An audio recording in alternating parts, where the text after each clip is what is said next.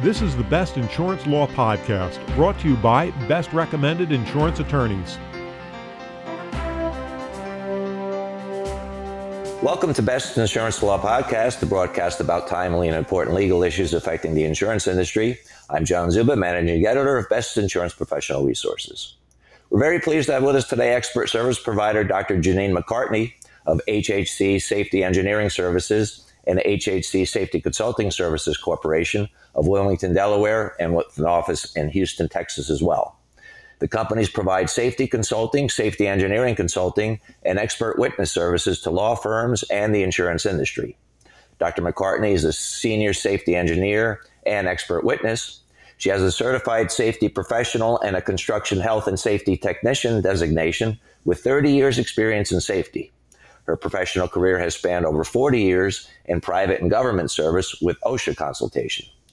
Dr. McCartney has worked in the oil and gas industry and in the pipeline and construction industry as a regulatory expert. In safety, she worked her way up from safety representative to the safety manager to safety officer two to manager and then to an expert. She has extensive OSHA policies knowledge and has technical and historical knowledge in construction, telecommunication utilities, manufacturing, food processing, distribution, oil and gas exploration and production, and property management. Dr. McCartney is also an editor of Science Direct Heliyon and Data in Brief, and an editor and, review- and reviewer of Science of the Total Environment. She also works as an expert and consultant on a day to day basis. And Dr. McCartney, we're very pleased to have you with us again today. Thank you, John, and thank you for the opportunity to provide this podcast. Well, today's discussion is centering on new PowerPoint strategies used by plaintiff attorneys and what an expert should anticipate. So, Dr. McCartney, for our first question today, what new PowerPoint strategies are plaintiff attorneys using? Yeah, thank you, John. That's an excellent question.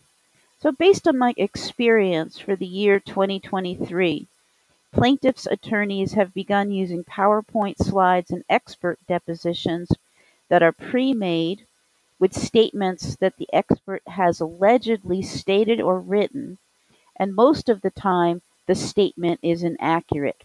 I have only seen plaintiffs' attorneys use this trial and deposition strategy. So the pre-made PowerPoint has a picture of the expert with their name, and a statement that may be true or untrue. The statement may come from an expert report or something the attorney has made up on their own. The picture of the expert could be obtained from anywhere. It could come from the expert's website, advertising, or their driver's license. To get a better idea of what the PowerPoint slide looks like, the expert's picture is positioned on the upper left side of the PowerPoint and their name is just to the center of the picture. In the body of the PowerPoint, there is a statement that the expert allegedly made. Most of the time, the statement is false. Another tactic is in the body of the PowerPoint, there is a statement and the words true and false written underneath with lines to choose which is correct. The expert cannot touch the slides in the deposition, and the plaintiff's attorney controls the PowerPoints and the use of the PowerPoints. This is particularly troubling because the expert does not vet the PowerPoint slide. I have seen some PowerPoint slides that look like a wanted poster and something you would see on a post office wall or in a federal law enforcement wall of public enemy number one. This is concerning because if the pre-made PowerPoint is admitted as a trial exhibit and deposition exhibit and allowed as a trial exhibit by the judge, the pre-made PowerPoint will potentially be prejudicial as the jury um, may think that the expert looks less than honest. Additionally, the pictures of the plaintiff's attorneys may come from copyright protected material that belongs to the expert and the company they work for. And one other note of concern for defense attorneys I've actually seen these pre made PowerPoint slides used on fact witnesses. The picture used in the pre made PowerPoint Looks like uh, it came from a driver's license picture uh, or an employee ID picture. So, Dr. McCartney, when an expert has these strategies directed at them, what's the impact on the expert? So, the immediate impact, John, for the expert is that the deposition will be long, argumentative, and very unpleasant. Recently, I had about 160 pre made slides directed at me in a deposition. The plaintiff's attorney took my copyright protected advertising picture and put the picture on a slide with my name and a pre made statement. The attorney did not enter the PowerPoint slides in the deposition as a deposition exhibit. So this was very troubling. The questions asked of me in the deposition caused me to have to carefully analyze each statement, provide thoughtful answers to the question and the misstatements. In addition, the plaintiff's attorney was attempting me to rush in my answers. When the time approached six hours and he was still not done with the slides, the attorney became unpleasant, argumentative, and started yelling at me. I did toe the line with each slide.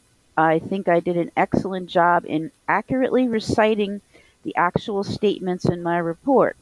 I did not accept the pre made PowerPoints. The deposition record is clear. It was a shock to encounter but as I always over prepare for a deposition, I was certainly ready for this unpleasant six hours. So, Dr. McCartney, what can be the outcome for the existing testimony expert on a case if the expert doesn't hold the line and correct the plaintiff's attorney's PowerPoint? And what are the ramifications for the expert if they do not adequately defend their positions and opinions? Those great questions, John. The outcome for the existing testimony of the expert when the pre-made PowerPoint slides are used on them in a deposition and the expert does not hold the line is that the expert's opinion will be misconstrued.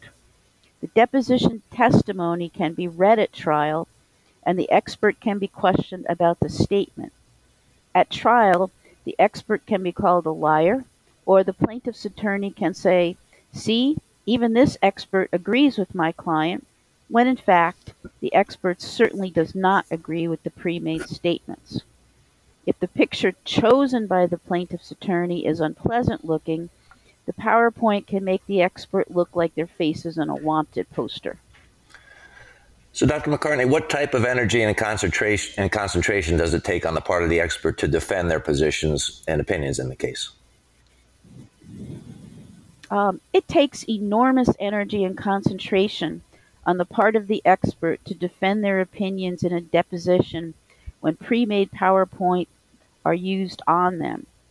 Using pre-point PowerPoints appear to be a continuation of the reptile manual tactics of plaintiff's attorney to behave outrageously at an expert deposition. The expert will only be able to survive this type of deposition with these pre-made slides if they have adequately prepared for the deposition and can almost recite their report in their sleep. In order to deflect an untrue statement, the expert needs to know their report inside and out and be able to point to the actual statement in the report and rebut the PowerPoint slide. Dr. McCartney, one final question. What can an expert do when the strategies are used on them? First, when a plaintiff's attorney uses their pre-made PowerPoint slides at deposition, the, the expert should object for themselves and state that the plaintiff's attorney has taken their copyright protected materials, i.e., their picture and any other uh, statements used by them, at, without their consent, and told that this is a violation of their company's copyright policy. Before the deposition, the expert should discuss this with their retaining attorney, ask what objections can be made when the plaintiff's attorney uses the expert's copyright protected material and photographs without their consent. The most extreme action is for the retaining attorney to end the deposition and get a ruling from the judge about the pre made PowerPoint slides. The expert witness can protect themselves from this tactic as well by them instituting a copyright policy and issuing a legal notice about misuse of their copyright protected materials. The copyright policy and legal notice can be put on the expert's website so that there's no confusion about the ownership of the pictures and the copyright protected materials. Dr. McCartney, thanks so much for joining us today. Thank you, John. You just listened to Dr. Janine McCartney from HHC Safety Engineering Services and HHC Safety Consulting Services Corporation with offices in Wilmington, Delaware, and Houston, Texas. And special thanks to today's producer, Frank Bowinkle. Thank you all for joining us for Best Insurance Law Podcast. To subscribe to this audio program, go to our webpage, www.ambest.com slash professional resources. If you have any suggestions for a future topic regarding an insurance law case or issue, please email us at lawpodcast at ambest.com. I'm John Zuba, and now this message.